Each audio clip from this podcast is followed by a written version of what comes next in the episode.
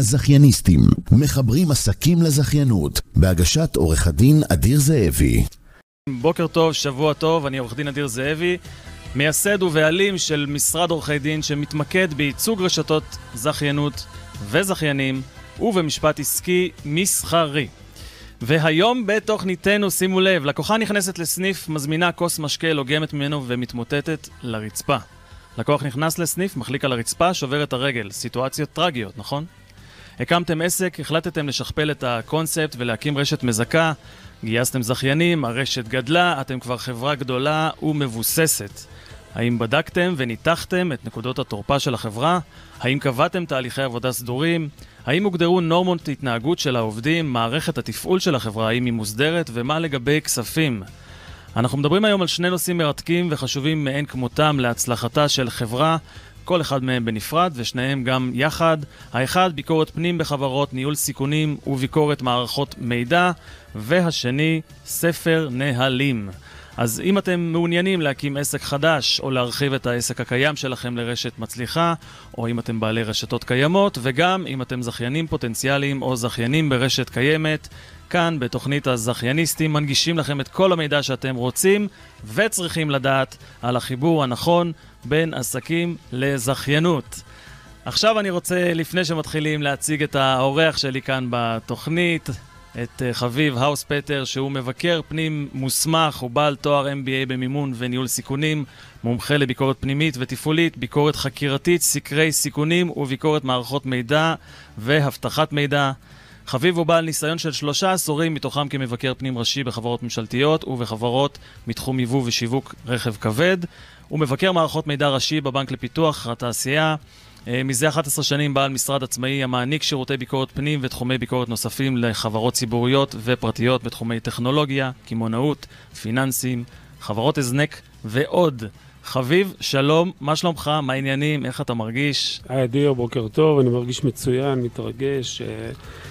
לא בכל יום אני מופיע בתוכניות רדיו, למרות שלאחרונה...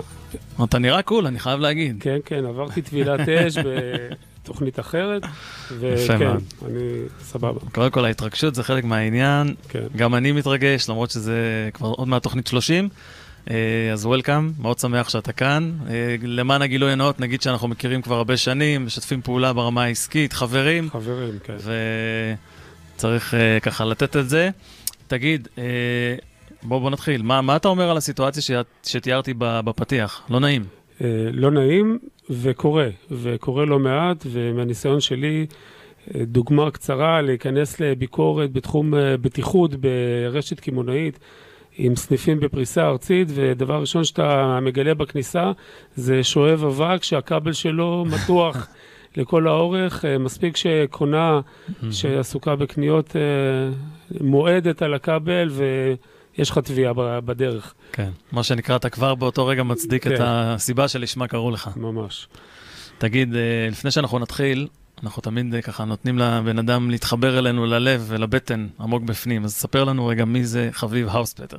אני מכיר, אנשים לא מכירים. כן, אה, מעבר לעובדה שאנחנו בהמשך נדבר עליה, שאני עוסק בתחום הביקורת, ניהול סיכונים. אה, אני אמן ואני מצייר ומצלם. אה, הצגתי תערוכות בניו יורק.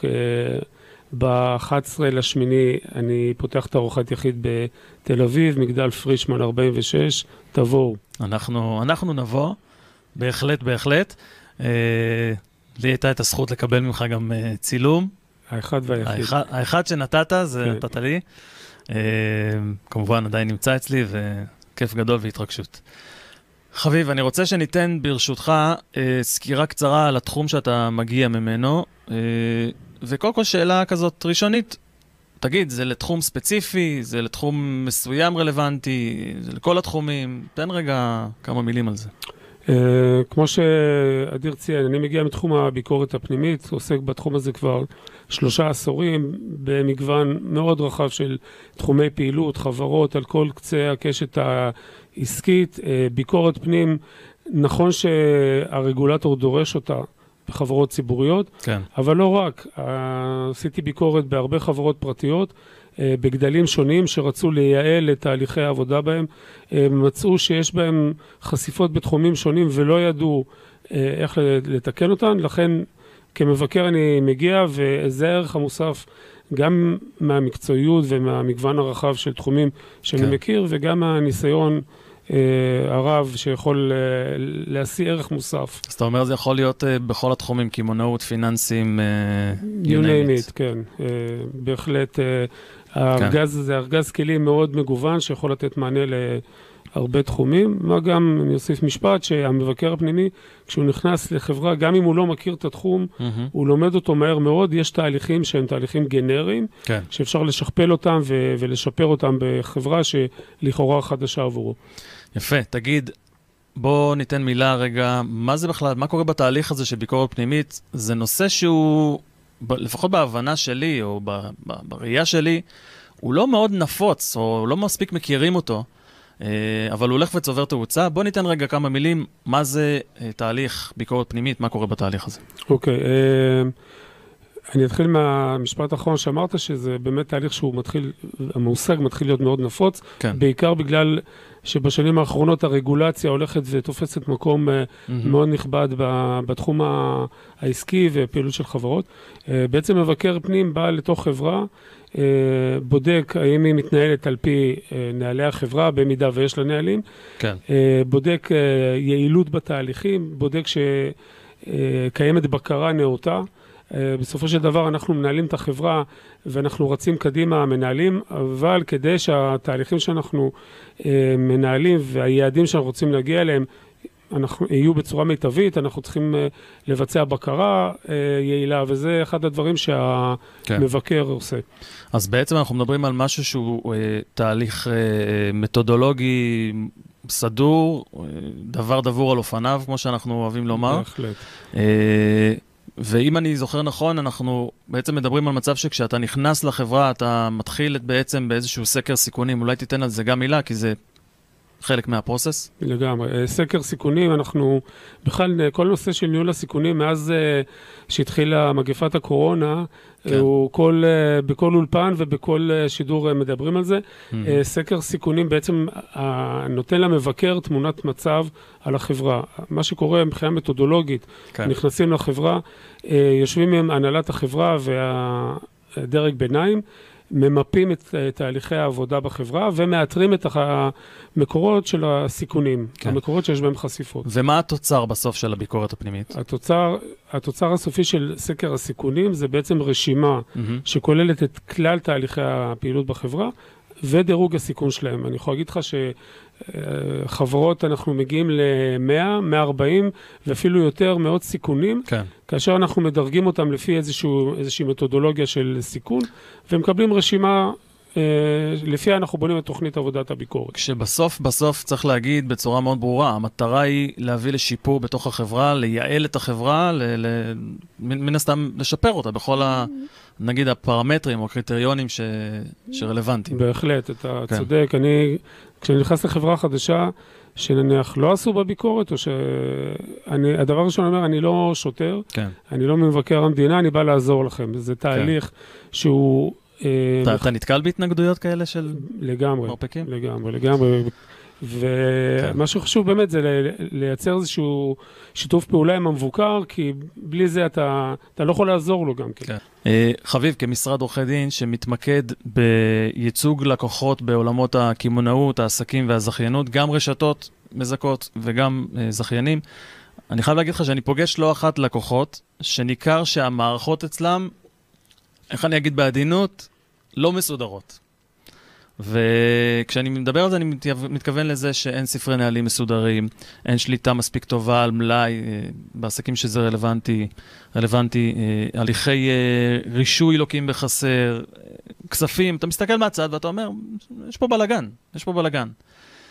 ואנחנו התחלנו לדבר, ואנחנו אומרים בעצם שהתוצר של תהליך ביקורת הפנים הוא דוח ביקורת והמלצות לתיקון ליקויים.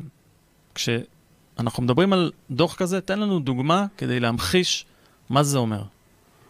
Uh, בהחלט, uh, הדוגמה שנתת, או האמירה שאמרת היא נכונה, אתה נכנס לחברה, אתה, אתה מוצא איזשהו בלגן, uh, בדרך כלל זה חברות שנניח התחילו כחברות פרטיות, שהמנכ"ל יודע הכל, כן. ואף אחד לא יגיד לו איך לנהל את החברה. Uh, יש המון דוגמאות, אני יכול לתת דוגמה, הרבה שנים אנחנו ראינו חברות שמפיקות אה, המחאות בצורה ידנית. כן. אה, לאט לאט אה, במסגרת סקרי מעילות והונאות, או חקירות של מעילות והונאות, גילינו שההמחאות האלה הן המחאות שמאוד קל לזייף אותן ולגנוב כספים מהחברה. כן. ו...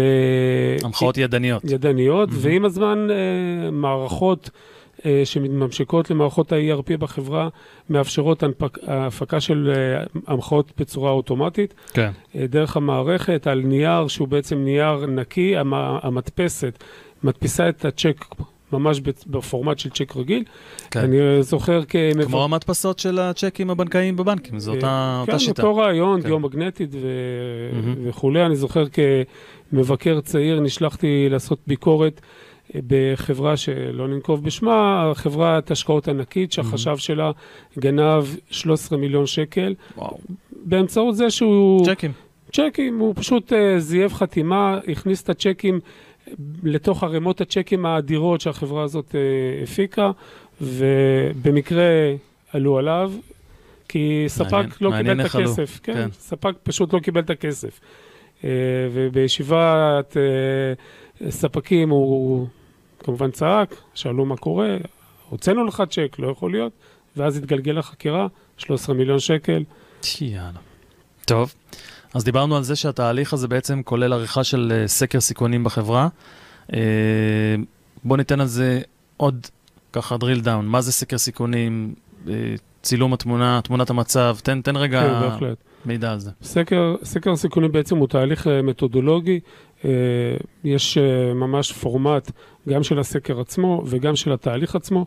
אני נכנס לחברה, כמו שהתחלנו לדבר קודם, כן. יושב עם הנהלת החברה, מבקש מהם תיאור של כל תהליך ותהליך, ועל מהמם. בסיס הניסיון שלי ודוגמאות מחברות דומות, מאתר את הגורמים ואת הצמתים שיש בהם חשיפה לסיכון, ולפי זה בונה בסופו של דבר איזושהי רשימה של כל התהליכים, מדורגים לפי רמת הסיכון שלהם, כן. ובעצם זה נותן תמונת מצב גם להנהלת החברה ובחברות ציבוריות, וחלקן גם פרטיות, גם לדירקטוריון, אה, מה, מה קורה עם החברה. אני מרצה בקורס לדירקטורים, וכשאני מדבר על סקר הסיכונים, אנשים באמת... אה, לרגע עוצרים, אה, רגע, יש לי כלי כזה, כן. ואני לא ידעתי שהוא קיים.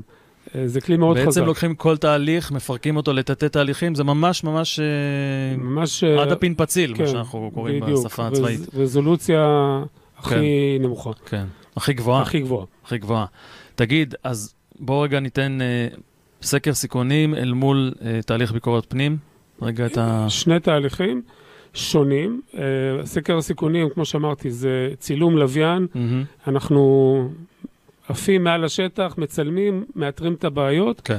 אה, בניגוד לביקורת פנים, שהיא השלב הבא, שאותה אנחנו נעשה על בסיס אה, מוקדי הסיכון, כן. הביקורת היא באמת ירידה ל-drill down עמוק יותר, בדיקת מסמכים, אה, בדיקת... ראיונות אה, עם עובדי החברה. בהחלט. ניתוח קבצי מחשב, שזה גם כן. חלק מהעבודה, ובסופו של דבר. הפקת דוח ביקורת. סיפרת לי בתחקיר שלצורך הדוגמה, רק בחברה בינונית יכולים להיות 100 ופלוס אה, סיכונים. אה, כשאנחנו מדברים על פירוק של תהליכים לתתי תהליכים ותהליכי משנה, ובתוכו גם פירוק של אה, שלבים ודירוג סיכון של כל אחד מהם. האמת שזה נתון שהפתיע אותי מאוד, אני חייב אה, לומר, יש פה משהו שצריך להבין בעצם שהוא מאוד מאוד מאוד עמוק. אה, וחשוב לנו לומר רגע שבחברות פרטיות, מבחינה חוקית, אין חובה חוקית לתהליך של ביקורת פנים, אבל אנחנו כמובן, כמובן מצדדים בתהליך הזה גם בחברות פרטיות שיתלו על עצמן בצורה וולונטרית לבצע ביקורות פנים, גם לצורך ייעול ו- ושיפור אה, של החברה וגם למניעת אה, אובדנים, אה, אובדני רווחים, ומבחינתי גם עד סיכון אה, חיים, אפרופו מה שדיברנו אה, בפתיח. אה, אז, אז אין ספק שתהליך כזה שיעשה מקצה לקצה, הוא יתרום משמעותית לארגון. תן לנו דוגמה מהניסיון שלך, ברשותך, אה, לתהליך ביקורת פנים בחברה פרטית ש... שקיימת. אני זוכר באמת בתחילת דרכי, אה, עשיתי ביקורת בר- ביבואן רכב ענק. עשינו ביקורת אה, בנושא של כספים, אז עוד היו באמת צ'קים, והדבר הראשון שראיתי כשהגעתי לתוך החברה, ארגזים של צ'קים במסדרון, אה, בדרך כלל אמורים להיות בכספת. באמת הייתה ביקורת מאוד יסודית, מצאנו המון ממצאים וליקויים, והבעלים של החברה, שהוא דמות מאוד, איש עסקים מאוד מאוד מצליח במשק הישראלי, כינס ועדה, כינס ישיבה של כל המנכ"לים ומנהלי הכספים, אחז בדוח ואמר, זה ספר העבודה שלכם. יש פה המלצות, ואנחנו עובדים לפי זה. יפה, דיברנו גם בתחקיר על החשמלאי שפגשת במהלך הדרך, שעשה איזה shifting בין אה, כן. מה שנקרא מעבר מחשמלאי קטן שעובד אה, מקומית, פרויקטלית, נקודתית, למשהו שהפך להיות מאוד מאוד גדול, בהחלט. מכרזים ו- וכן הלאה, אולי תיתן גם על זה מטר? כן, אז אם אמרתי... מטר. אתה יודע למה היה לי בראש מטר? כי אני יודע שהדוגמה היא קשורה למטר של, של הכבל. כן.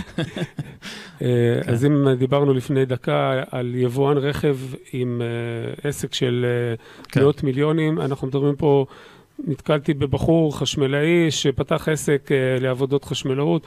עם השנים, בגלל המקצועיות שלו והיכולת uh, to deliver, mm-hmm. העסק גדל, הוא ניגש למכרזים ואפילו למרבה הפתעתו הוא זכה בהם, וברגע שהוא עבר מעסק קטן לעסק בינוני וגדול, פרויקטים גדולים, דוגמה הכי טובה זה נושא של ניהול מלאי. כן. ניהול מלאי בעסק גדול שונה 180 מעלות מעסק קטן. ברגע שאתה לא עושה את זה בצורה מתודולוגית עם נהלים, אתה מאבד שליטה. יפה. זה אגב אה, מאפיין הרבה מאוד עסקים.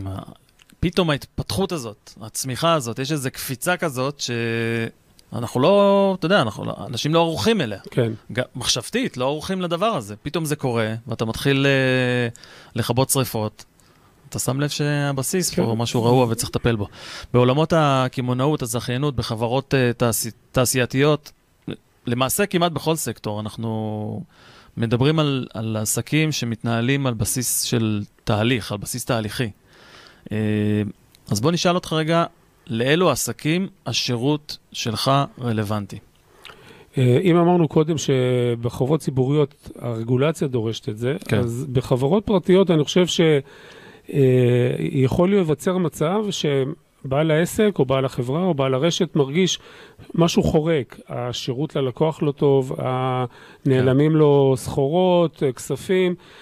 ברגע הזה הוא יכול אה, להכניס לתמונה מבקר פנים. Mm-hmm. אה, הוא לא חייב לעשות את כל המתודולוגיה של סקר הסיכונים, אלא אפילו בדיקה חקירתית נקודתית, כן. לבדוק אה, נושא מסוים. אה, בהחלט אה, יש ערך מוסף למבקר פנים שגם מנוסה וגם ראה חברות אחרות כדי להביא את ה-know-how שלו לתוך כן. העסק המדובר, כן. ויש פה באמת אה, ערך מוסף לבעלים.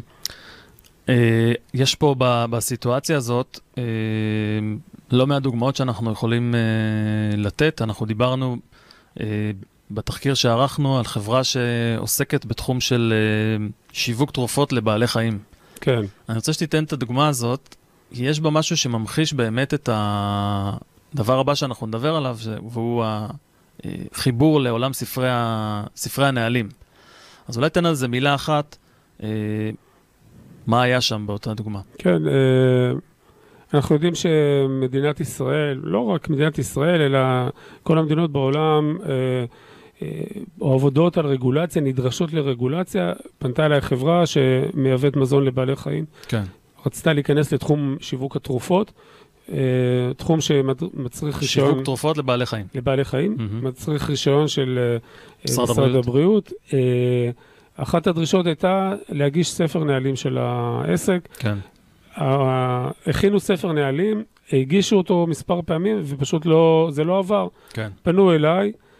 אני ראיתי לא מעט ספרי נהלים, גם עברתי הכשרה בכתיבת נהלים, לכתיבת נוהל יש איזושהי כן. מתודולוגיה כן. מסוימת. תכף נדבר על זה ארוכות, יש לנו... כן, עברתי על, על הספר שינויים קוסמטיים, שינויים במהות, בפלואו של הנוהל. אה, סידרנו את הספר, הגשנו אותו לאישור, ולמרבה שמחתי והפתעת העסק הם קיבלו אה, אישור. כלומר, באמת לאיש מקצוע יש המון מה להוסיף לחברה פרטית אפילו, בטח. למרות שהמנכ"ל חושב שהוא יודע הכל. אגב, אמרת קודם אה, שזה יכולה להיות סיטואציה שהמנכ"ל מבקש את התהליך הזה, או את חלקו. אני נתקלתי הרבה פעמים בסיטואציות שנכנס משקיע לחברה, ובמסגרת ה-due diligence שלו הוא מגלה כל מיני דברים, ואחד מהדברים שהוא אומר במהלך התהליך הזה, זה once אני השקעתי, אני רוצה שנבצע תהליך של uh, ביקורת פנים שיביא לי לתוצרים XYZ, זה לא משנה כרגע הסיטואציה. אה, אז הרבה פעמים זה גם מגיע מעוד סיטואציות, לאו דווקא המנכ"ל וולונטרית אומר לעצמו, וואי, בוא נעוף על עצמנו ונבדוק את החברה על בוריה, כי כן. לפעמים יש את אזור הנוחות, שאנשים לא, רוצו, לא רוצים לצאת ממנו, מאזור הנוחות, ו, ולהישאר בו. אני רוצה לקחת אותנו מעולם ביקורת הפנים קצת, וסקרי הסיכונים, יותר למיקוד השיח בעולם הרשתות המזכות, אה, ובשיח של עסקים נוהליים. אפרופו, התארח פה לפני מספר uh, חודשים, uh, אודי שמאי, הבעלים של פיצה האט בישראל, שחלק מהשיח איתו היה בדיוק על העניין הזה. זה בסוף עסק uh, שמבוסס על עשרות נהלים. כוח אדם, הכשרות, פיתוח המוצר, שיווק, פרסום, מכירות, ניהול מלאי, כמו שאמרת, תפעול, כספים וכן הלאה. מהי המשנה שלך? זאת השאלה שלי, uh, בקשר ליחס שבין מה שאנחנו קוראים לו התושבע, התורה שבעל פה, לבין ספר הנהלים. Uh, התרבות העסקית בארץ והתפעולית, נוהלית, היא משתכללת עם השנים ו- ומבינה את החשיבות בין מעבר מתורה שבעל פה לתורה כתובה. כן. Uh, האמריקאים אומרים working by the book. האמריקאים אלופים בנהלים, ואנחנו רואים רשתות ענק uh, שבאות משם, שבלי ספר נהלים מהודק, מפורט וקפדני, הם לא היו שורדות. כן. אני רואה בספר הנהלים אה, באמת איזשהו כלי לשליטה ובקרה מצד אחד. מצד שני, כמובן צריך ל, ל, לבדוק שהוא מיושם, כלומר... Mm-hmm. כן, זה לא חוכמה שהנוהל כתוב. בדיוק. כן. למשל... פה, פה, פה מתחבר העניין של ההדרכה. ששווה אולי לומר לגמרי. אתה כותב ספר נהלים, אתה, קודם כל אתה צריך לוודא שה, שהספר לא הופך לך את, ה, את הרשת, לא יוצר לך חסמים, אתה צריך שיהיה, אה, שהספר יתרום לפלואו של העבודה. כן. אתה צריך להדריך את העובדים שלך כדי שיהיו מודעים למה אתה דורש מהם, mm-hmm. ואתה צריך גם לבצע בקרה, לראות שהדברים אה, מיושמים באמת. אני רוצה לתת אה, דוגמה פרקטית לעניין הזה. הזכרת קודם את, אה, את החשמלאי שליווית. אולי ניתן על זה רגע, מה שנקרא drill down טיפה בעולם הזה של דוגמה פרקטית לנהלים. דוגמה פרקטית, כש, כשישבתי איתו באמת אה, להבין את, איך, איך תהליכי העבודה קורים. אה, שאלתי אותו, הדבר הכי קריטי באמת לעסק מהסוג הזה זה ניהול מלאי. ניהול מלאי, כן. אמרת, אתה יוצא בבוקר לעבודה, איך אתה לוקח את החומרים? אז הוא אומר, אני יודע שאני צריך 30 אה, מטר כבל, 20 מפסקים, אה, כן. אוקיי, ולקחת את הדברים, ומה עשית? הוא אומר, אני יוצא לעבודה. אמרתי, רגע, מה, אין לך נוהל שמחייב אותך לרשום במלאי שמשכת, הנפקת את ה... אז הוא היה מופתע, הוא לא הבין למה הוא צריך את זה, כי בעצם הוא זוכר, הכל אצלו בראש. כן. אנחנו רואים ש... ככל שהעסק גדל יותר, מוטת השליטה גדלה, אתה חייב כלי שנותן לך יכולת שליטה ובקרה. אני אקח את זה עוד uh, צעד אחד קדימה, ואני אגיד לך שברמה המשפטית, החשיבות של ספר נהלים לתפעול של, בוא, בוא ניקח את זה לעולם הרשתות המזכות, לתפעול של סניפי הרשת, uh, להפעלת הסניף על ידי הזכיין בצורה המיטבית, אה, למניעה של אירועים אה, מסכנים, ואנחנו לצערי נתקלנו פה באירועים במדינה גם לא מזמן, תכף גם נדבר על זה. החשיבות היא מכרעת. אה, ברמה המשפטית, הרשת תרצה לבנות ולהכתיב לזכיינים שלה ספר נהלים, כדי שבסופו של דבר תהיה לה אפשרות, מה שנקרא, לאכוף על הזכיין את הנהלים. אה, ודרך הנהלים גם לאכוף את הסכם הזיכיון, את הוראות הסכם הזיכיון. בעצם מה אנחנו אומרים בהסכמי הזיכיון? הזכיין מתחייב לפעול על פי נהלי החברה כפי שמופיעים בספר הנהלים. אז כשיש ספר נהלים, אז זה הדבר הבא שצריך להופיע. זאת אומרת, יש הסכם, הוא מתחייב על הכיפאק, יש ספר נהלים, אין ספר נהלים זה בעיה, אי אפשר לאכוף עליו. יש ספר נהלים, מצוין, עכשיו צריך ללמד אותו איך לעבוד עם הספר נהלים הזה, ואז לאכוף עליו בעצם את העמידה או אי עמידה בנוהל, ובהתאם לזה גם בסופו של דבר האם הוא הפר או קיים את ההסכם ככתבו או כלשונו. אה, ובוא נניח שכתוב בספר הנהלים שכדי, אה, אני לא יודע מה, להפעיל עכשיו עסק מסוים, הזכיין צריך לתפעל מכונה לייצור מזון אחת לזמן מה. לא משנה כרגע כמה. ובמידה והזכיין הזה מפר את הנוהל, אז ברור מה קורה, המכונה לא עובדת כמו שצריך, נגרם נזק, המכונה תקולה, אני לא יודע, המכירות יורדות, המותג עלול להיפגע, המוניטין של החברה עלול להיפגע, הפסקה של עבודה, לפעמים גם גורמים צדדים שלישיים מעורבים בזה וכן הלאה. ובמקרה כזה של נזק, אם זה ללקוחות, אם זה לצדדים שלישיים אחרים, הכתובת הטבעית הראשונה היא הרשת. לא מעניין אותה, את הלקוח עכשיו שניזוק, מי זה הזכיין. הוא מעניין אותו המותג, והוא הרשת, והרשת זה המותג, ופונים בעצם לרשת. איך אתה רואה מהתפיסה שלך את ספר הנהלים כרגע תפיסה כוללת? אה, כמו שדיברנו עוד בשיחות לפני התוכנית, כן. אני חושב שספר נהלים בעצם, אה, מעבר ל... לדברים, למותג של החברה, הוא יוצר גם איזושהי תרבות התנהלות בתוך החברה. כן. והנושא של תרבות הוא מאוד חשוב. אה, אנחנו, אני כזכיין, אם אני פותח רשת בתחום מסוים, אני רוצה שכל הסניפים יעבדו אותו דבר. אבל אותו דבר בצורה כן. המיטבית. כמזכה, לא כזכיין. כמזכה, נכון. כן. אגב, גם כזכיין אתה רוצה את זה, תכף נגיד, ניתן לזה מילה. כן, ובאמצעות אה, ספר נהלים טוב ויעיל, אנחנו נגיע לרמה כזאת של אה, שירות, של שירותיות ותפעול של הסניף, mm-hmm. כך שאם אכלתי בפתח תקווה בסניף מסוים, נכון. ושבוע אחרי זה הייתי ברעננה, אני מצפה לא, לאותו שירות, לאותו כן. רמת אוכל ולאותו תפקוד של הסניף. רוצה לשמוע סיפור? כשהייתי אה, נער פוחז, עבדתי ברשת דומינוס פיצה, רשת אמריקאית, הכל נהלים, נהלים, נהלים, נהלים, ולא אחת הייתה סיטואציה של גיבוי בסניפים אחרים. עכשיו, אני עבדתי במקליין, אה, הכנתי את הפיצות, וזה לא משנה היה אם עבדתי בסניף בראשון לציון, בסניף בקרליבך בתל אביב או בסניף בהרצליה, המקליין הוא זהה. הבצל נמצא באותו מקום, האנשובי נמצא באותו מקום, הגבינה נמצאת באותו מקום, הכל אותו דבר. פס הייצור הוא זהה, זה לא משנה גודל הסניף, זה לא משנה מיקום הסניף. מבחינתי, כמי שמכין את הפיצה, שים לב, התהליך היה אותו תהליך. תהליך רובוטי בעצם. כן, רק, רק שינינו את המיקום. רק החניתי את האוטו במקום אחר, כן. כשכבר היה לי רישיון, לפני זה אוטובוס. אבל, אבל זה הקטע, זה בדיוק הקטע. אתה יצרת משהו שהוא מייצר רמה אחידה אה, של ביצוע כעובד בחברה, זה, זה מה שהרשת מייצרת, ובסוף גם אתה כלקוח תקבל את אותה, במקרה הזה, את אותה פיצה. אה, וגם מבחינת המנהלים, אגב, מנהל סניף שבקרליבך או מנהל סניף בראשון, ידע לאכוף את הנוהל ולאכוף את איכות העבודה באותה שיטה בדיוק. כי שום דבר לא השתנה, זה רק הבן אדם שמכין את הפיצה. כן. מעבר לזה, התהליך הוא אותו תהליך. מה שיפה בנוהל, שאין מקום לאינטרפטציה. אתה מי שכתב את הנוהל, הוא חושב שזאת הדרך הכי טובה והכי כן. יעילה, תעבוד לפי זה. אתה יודע, בצבא כותבים על זה, הוראות אלה נכתבו בדם, כל כן, ה... ממש. זה ממש uh, מזכיר לי של, את זה, כן. כן. אני יודע שאתה עוסק בתחום של ספרי נהלים קרוב ל-30 שנים, קרוב ל או יותר מ? לא, משהו כזה, לא? גודל, לא? סדר כן, גודל של כן. שלושה עשורים. Uh, ובאמת, אני יודע שנחשפת במהלך השנים האלה לידע בכתיבה, שנובע גם מידע נצבר בבדיקה של תהליכי עבודה בחברות. אה, חברות שכתבו נהלים על סמך אה, ניסיון שלך, אתה כתבת ספרי נהלים על סמך הניסיון, וכשהחברה בעצם אמורה לכתוב את הנוהל, אתה מגיע, מה שקראתי לך בנצ'מארק, אתה מגיע ממקום של, אני יודע, אני מנוסה, ראיתי הרבה מאוד דברים. אני יודע גם ליישם דברים אחרים שראיתי על החברה שלכם, גם אם זה לא אותו סקטור. אה, אז בואו נעשה עוד קצת אה, drill down על ספרי הנהלים. קודם כל, ספר, ברשותך, מה אתה עושה בתהליך של בניית ספר נהלים.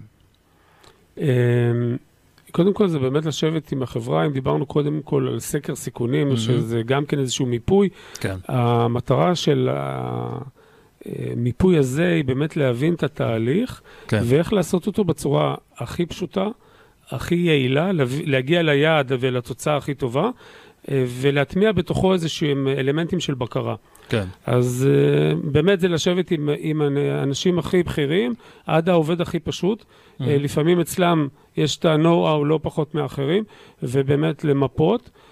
את הידע הזה, זה בעצם אני שופך לתוך איזושהי שבלונה של נוהל שהיא מקובלת, ו... ו- ובתוכו אנחנו באמת uh, יוצקים את התוכן. חשוב לי להגיד שהנוהל הסופי הוא בעצם טיוטה, כי אחרי זה אנחנו יושבים עם האנשים בתוך החברה כדי מיישמים. לסגור את הפינות ולוודא כן. שהכל ברור וישים. אפרופו לסגור את הפינות, אני אספר לך משהו מהשירות הצבאי שלי, אתה יודע שאני עושה מילואים. אה, הכל נהלי עבודה, הכל הכל נהלי עבודה ונהלי דיווח, והכל מסודר, וברמה שאתה יודע באמת לנטר במהלך התהליך איפה הייתה, איפה הייתה השגיאה. אה, וגילינו במהלך העבודה על אחת מה, מהמערכות, שהשטח מבצע פעולה שלא רשומה בנוהל. עכשיו, זה לא שהפעולה הייתה נכונה או לא נכונה, היא הייתה אגב נכונה. פשוט היא לא כתובה בנוהל. וכשאתה רוצה להעביר את התורה עכשיו לקצין או לחייל אחר, וזה לא רשום בנוהל, אחד, אתה לא יודע להעביר לו את התורה אחד לאחד. יהיה שם כשל. הכשל הזה יצוף מתישהו. שתיים, אתה לא יודע לנטר באמת איפה היה, אם בכלל היה כשל. שלוש, בסוף בתהליך הכולל, התוצאה היא תוצאה פחות uh, טובה. אתה יודע, אם זה לא רשום, זה כנראה לא יקרה מתישהו, כי הוא יהיה חולה, כי הוא יהיה... כי הבן אדם שעושה בדרך כלל את הפעולה, אני לא יודע מה יהיה עכשיו כן. במקום אחר וכן הלאה. והקפדנו באמת וניטרנו לאחור, ומה שנקרא, דגמנו שלב, שלב, דיברנו, ומה שאתה אומר, בסוף, בסוף, בסוף זה יורד לה, במרכאות, החייל הפשוט, שצריך לתת את האוקיי, שהוא מבין שזה הנוהל, הוא מיישם את הנוהל, הוא מסמן וי על כל פעולה שהוא עשה בתוך התהליך, ואז הוא חוזר למעלה, ואז מתקפים את הנוהל כנוהל סופי. סוגרים אותו, מה שנקרא, חולטים אותו ולא פותחים אותו יותר לעולם. כן. זה הנוהל. אז, אז מאוד uh, ככה מתחבר לי מה שאמרת. אז על מה לדעתך חשוב להקפיד כשאנחנו uh, בונים ספר נהלים?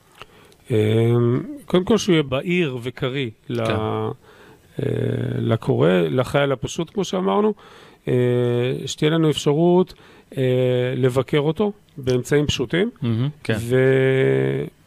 והדרכות, הדרכות זה מאוד חשוב, אה, אה, שהעובד יבין שמה שמבקשים ממנו לבצע זה לא איזושהי גחמה או משהו כזה, סך כן. הכל אה, יביא לתוצ... לתוצאות הכי טובות של התהליך. היינו רוצים, אני חושב שהנוהל הזה, אה, זאת אומרת, יהיה ישים בסביבת העבודה ה- הקיימת, גם ככל הניתן מבלי להגדיל את הצורך במשאבים. נכון? אתה היית רוצה להיות במצב שאתה פחות או יותר מתבסס על אותם משאבים. אה, נכון, אתה צודק. זה כמו שבביקורת אתה נותן המלצות שהן ישימות. גם כאן אתה, בדיוק. אתה קובע איזשהו תהליך עבודה שאתה, שהוא יהיה ישים ולא מצריך ממך איזשהו כן. אה, רה-ארגון אה, מטורף, גם כן. מבחינת כספית וגם מבחינת כוח אדם. בהחלט. תגיד, מה חשוב לך לדעת כדי לבנות ספר נהלים שהוא מותאם לחברה? אנחנו בעצם בשלב הראשון מקבלים את הידע מהחברה. ככל שנקבל יותר ידע וירידה לפרטים הכי קטנים, אה, ככה הנוהל יהיה יותר נכון ו- וישים. אז אתה בעצם אומר לי, אני רוצה ללמוד את כל ההיבטים התפעוליים של הביזנס. כל ההיבטים התפעוליים לגמרי, גם למשל נושא של כספים, הרי בסופו של דבר, תפעול? תפעול, אתה, נכון שאתה משלם, אבל אה, עד שאתה מגיע לשלב של התשלום, יש תהליך. בהחלט. ומה מה לדעתך נקודות הקשב בתהליך העבודה? אה, חוסר יישום של נהלים, מן הסתם, ואנחנו הישראלים תמיד חושבים שאנחנו יודעים יותר טוב. כן. כן. אני יכול לתת דוגמה באמת, אה, שאותי הצחיקה בזמנו, הייתי מבקר פנים של חברה ממשלתית, חברת אה, נתיבי גז, ובתחילת הדרך אה, הייתה לנו חברת ייעוץ גרמנית, והם לא הבינו מה, מה התפקיד של המבקר בתוך אה, חברה. הסברתי להם, אני בודק שהחברה עובדת אה, לפי הנהלים. הם הסתכלו אחד על השני ואמרו, למה שלא יעבדו לפי הנהלים? נורא משעשע, האמת. אני הגר- קראתי את זה בתחקיר. כן, הגרמנים, האמריקאים, החברות הגדולות, אין דבר כזה מבחינתם שלא עובדים אה, לפי כן, הנוהל. הם לא מבינים, זה לא קיים. זה לא קיים. תשמע, זה... זה ברור לגמרי. אני חושב שגם יש עוד כשל שהוא, מה שנקרא, בהיעדר הבקרה הנאותה בתהליך, נכון? זה גם איזושהי נקודת כשל... אה, בהחלט, אתה, אתה לא זורק את הנוהל לשטח ומאמין שהוא יקרה, תתמודדו. זה לא ככה. תתמודדו. Mhm. אה, אתה, אתה חייב לנהל אה, בקרה, אם דיברנו על רשתות, רשת מזון, מסעדות, אתה שולח אה, לקוח סמוי, אתה כן. רוצה לבדוק שהנוהל של פתיחת משמרת, אה, שירות ללקוח וכל מה שקשור בניהול הסניף בהחלט מתפקד לפי הנוהל. אני רוצה אבל אה, לאתגר אותך קצת ולומר לך שהחיים יותר חזקים. מה לעשות? ו... ודברים אה, עוברים שינויים, אתה יודע, יש אה, ניסוי וטעייה של אנשים, בסוף זה... אנחנו בני אדם, בכל זאת יש לנו איזשהו say משלנו, אתה נתת את הדוגמה על החברה הגרמנית, אבל מה לעשות, אנחנו בתוך עמנו חיים ואנחנו יודעים מה קורה פה. אז מה, איך מתמודדים עם הדינמיקה של החיים, בכל זאת? מבחינת הנהלים. כן, ספר נהלים, כמו שאני רואה את ה... את ה vision שלי, זה באמת, הוא משהו דינמי. אתה לא יכול, אה, זה לא תורה מסיני, אממ. אתה אחת לשנה, או, או כשאתה מכניס איזשהו תהליך חדש בתוך העסק, גם אם זה לא תהליך דרמטי, יש לו השפעה. על, ה, על העבודה. אנחנו נבחן את ספר הנהלים אחת לשנה, לראות שדברים לא השתנו. יכול להיות שאנחנו נקבל גם איזשהו פידבק מהעובדים שרק ישפר את התהליך. כן. אסור לנו לחטוא בחטא היוהרה שמה שכתבנו זה... כן. לכן אתה בהחלט צודק, הספר צריך אה, לעבור ריוויו אחת לשנה. אז מה לגבי מבנה של נוהל עבודה? מה, מה אתה יכול לתת על זה? אה, נוהל עבודה בעצם, אה, מעבר לפירוט של התהליך עבודה, הוא, יש לו פרק של הגדרות. כן. כלומר, שכל מי שיקרא את הנוהל, אנחנו מדברים באותה שפה. אה, סתם, נניח נוהל מכירה עכשיו ללקוח. נוהל מכירה ללקוח, הוא מתחיל בזה בתיאור כללי של התהליך, פרק הגדרות שמסביר מה זו מכירה, מה זו מכירה באשראי, מה זה זיכויים. אנחנו יודעים שהרבה חברות שמוכרות בצורה קמעונאית מוציאות זיכויים, זיכויים זה עקב אכילס אה, שלא לא מעט אה, קופות. אה, אנחנו מפ- אה, מפרטים את כל התסריטים כן. אה, שנכנסים לתוך הנוהל. מהי החשיבות לדעתך של הדרכה לעובדים בהקשר הזה? יכול להיות שאנחנו, למשל, פרק ההגדרות, אנחנו אה, נרשום שם הגדרות שכשאנחנו באים לשטח, אף אחד לא מבין מה, מה כתוב. אז כן. אנחנו בהחלט, ה-case study שלנו זה מול העובדים עצמם. אז אתה אומר, הכתיבה היא חצי עבודה, והחצי השני זה להדריך את העובדים על הספר עצמו. להדריך את העובדים, להסביר להם מה המשמעות של כל תהליך ותהליך, ו- ולפעמים גם הכתיבה משתנה. כן. אנחנו מבינים שהנוסח אני, אה, הוא לא מתאים או לא מובן, וזה בהחלט אה, פרמטר שלנו, זה בקרה שלנו, כן. שהנוהל אה, ישים. אני נתקלתי הרבה בנהלים בחיי, והרבה פעמים נתקלתי במצבים שבהם, ה... בוא נגיד, המלל, המלל עולה על הביצוע, על סעיפי הביצוע.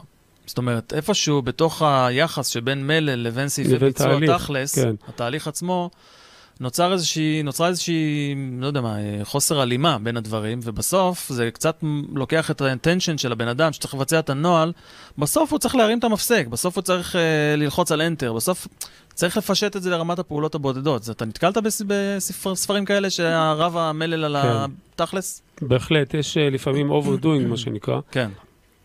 אה, חשוב לציין שבתהליכים שהם מאוד מורכבים, יש איזשהו נוהל על, ומתחת יש הנחיות עבודה. כן. כלומר, אם אתה מדבר על רצפת ייצור, אז יהיה את הנוהל של רצפת הייצור, אבל ליד כל מכונת CNC למשל, כן. יהיה אפילו דף אחד כן. שמגדיר מה תהליכי העבודה הקריטיים ומה נהלי הבטיחות. כן. לכן אנחנו באמת יורדים לאיזושהי רזולוציה שמאפשרת לעובד להבין מה אתה מבקש ממנו, כן. וגם שהוא יקפיד לעשות את זה. מבחינתי, אתה יודע, זה כמו עולם הרכב, הרי בסוף, סתם, ניקח עכשיו, אה, להוציא רישיון נהיגה. אתה לומד הרבה מאוד, הרבה הרבה הרבה מאוד, בסוף אתה מגיע לרכב, קיבלת טסט, הכל טוב ויפה, יש לך רישיון, בסוף אתה מגיע לרכב, יש לך פעולות מסוימות שאתה צריך לבצע באוב, ב, ב, בצורה שיטתית, חוזרת, וזה מה שאתה צריך לעשות. אתה לא מתעסק בכל המסביב של הלמידה, אה, ועד שהוצאת רישיון וכן הלאה. זה קצת אה, מתחבר לי עם העניין הזה. תגיד, איך ספר נהלים לדעתך יכול להשפיע על תוצאות עסקיות של רשת? אה, כמו שאמרנו קודם, ספר הנהלים אמור, א', לפרק חסמים בדרך, כן. וב', להביא ליעילות ולמיטוב של התהליך. כן. כלומר, אם אתה מבצע איזשהו תהליך שבסופו של דבר נכנס כסף לחברה, ככל שהתהליך יזרום בצורה יותר יעילה, חסכונית, וגם מבחינת uh, שעות עבודה של עובד, אם אנחנו מדברים על, על רצפת ייצור, כן. ותהליך העבודה הוא נכון וסדור, מן הסתם הוא יעשה את אותה פעולה בפחות שעות. אנחנו יודעים ושמענו על מקרים, אה, לצערי, טרגיים, שהראו כתוצאה מאי ציות לנהלים או אי קיום נהלים. רוצה לתת איזה מילה? אה, בלי שמות. בלי שמות. נושא, תראה, נושא של, של עבודה ב- ברצפת ייצור, או במחסני עבודה, או בתחומים כאלה, אה, מה ששם מתווה את העבודה זה נהלי הבטיחות.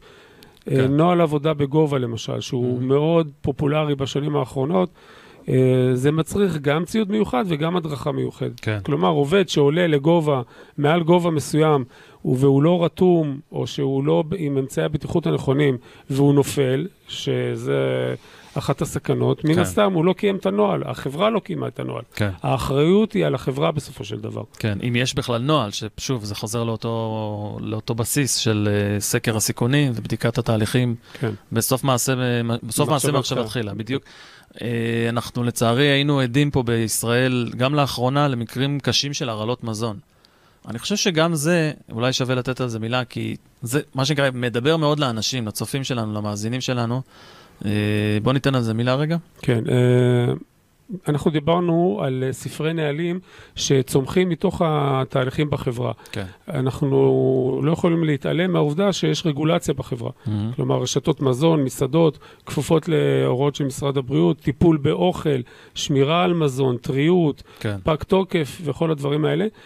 אה, אנחנו נהיה חייבים להטמיע את כל הדרישות האלה לתוך תהליכי העבודה בתוך הארגון. כן. כלומר, אה, ספר נהלים של ניהול מטבח או שמירת מזון, Mhm. בהחלט יכניס לתוכו לא רק נהלי, אה, היבטים תפעוליים אה, נוהליים, אלא גם דרישות שמשרד הבריאות דורש. מתווה ודורש, כן. בהחלט. אז איך אתה חושב אה, עלול אה, אי ציות לספר נהלים, או מצב שאין בכלל נהלים לגרום לפגיעה במוניטין של רשת? אה, זה די ברור. אם אה, לקוח נכנס למסעדה, מזמין סנדוויץ', לא נגיד איזה, כן. אבל הוא מקבל אה, הרעלת קיבה ובמקרים קיצוניים אפ- אפילו עלול למות מזה, בהחלט יש כאן אה, כתם אה, רציני ל- לחברה, וראינו את כן, מקרה רמדיה, שזה אפשר לדבר על כן, זה, כן, זה מקרה, שזה מקרה קלאסי, Mhm. קלאסי של אי ציות לנהלים. כן. שאגב, הפרופסור שעלתה על המקרה הזה, עשתה את החיבור. כשהגיעו כמה וכמה מקרים לאיכילוב, מה שנקרא, היא נתקלה באותם אה, תסמינים, אותן תופעות, ואחת השאלות שהייתה היא, אה, באיזה מזון אתם אה, מאכילים את הילדים, וככה גילו שזה המקור. דיברנו קודם על נושא של אה, בקרה ולקוח סמוי, אתה הזכרת את העניין הזה שבאמת יש אה, לספר הנהלים אה, המקצועי יתרונות, וכוחות שהוא מפורט וממוקד, באמת יש לזה הרבה מאוד אה, יתרונות ל- לעסק, ויישום בעצם יבוא דרך, בין היתר, ביקורת שהיא או גלויה, או ביקורת אה, פתע, או סמויה. אה, כדי באמת לתת את המצב, את צילום תמונת המצב מהשטח של מה קורה עכשיו בשטח, איך הנוהל שאתם, שעבדנו עליו, אנחנו ברשת, איך הוא יוצא לפועל. חביב, מנקודת המבט שלך, איך השפיעה הקורונה על התחום? אם אנחנו מתחברים חזרה לניהול הסיכונים, אז uh, כשהתחילה הקורונה, בעצם מבחינת ניהול סיכונים זה היה תרחיש שהוא לא קיים, ותמיד בשיחות עם חברים אמרתי, אנחנו צריכים לשנות את הקונספט, לנהל את הסיכונים שלנו בראייה שאנחנו נותקף על ידי חייזרים בשנים הקרובות. כלומר, משהו אה, מופרך לחלוטין, אבל אנחנו צריכים להיות ערוכים. כן. Uh, הקורונה הראתה לנו שאנחנו באמת, uh, יש סיכונים שאנחנו לא צופים אותם, ואנחנו, גם אם אנחנו לא צופים אותם, אנחנו צריכים להיות ערוכים ב, בצורה כזו או אחרת, ובאמת ה, המילה ניהול סיכונים uh, הייתה Buzzword, ונגזרת מזה זה גם נושא של נהלים. כן. Uh, איך אתה מנהל את המדינה באירוע חירום כזה? Uh, ללא נהלים אתה פשוט מאבד שליטה. אני חייב להגיד משהו על עניין ניהול המדינה באירועים כאלה. אה, הרי יש רשות, שמה שנקרא, הייתה תוכנית מגירה לאיך לנהל את המדינה באירועים כאלה. פשוט היה צריך לשלוף את הנוהל הזה מהמגירה ולעבוד על פיו, ואני יודע שזה לא בהכרח אה, נעשה ככה. קבור מתחת לאיזה... כן. תגיד, מה האתגר שלך הכי גדול, אה, או אחד הגדולים לפחות בעולם העסקי? נורא מעניין אותי לשמוע.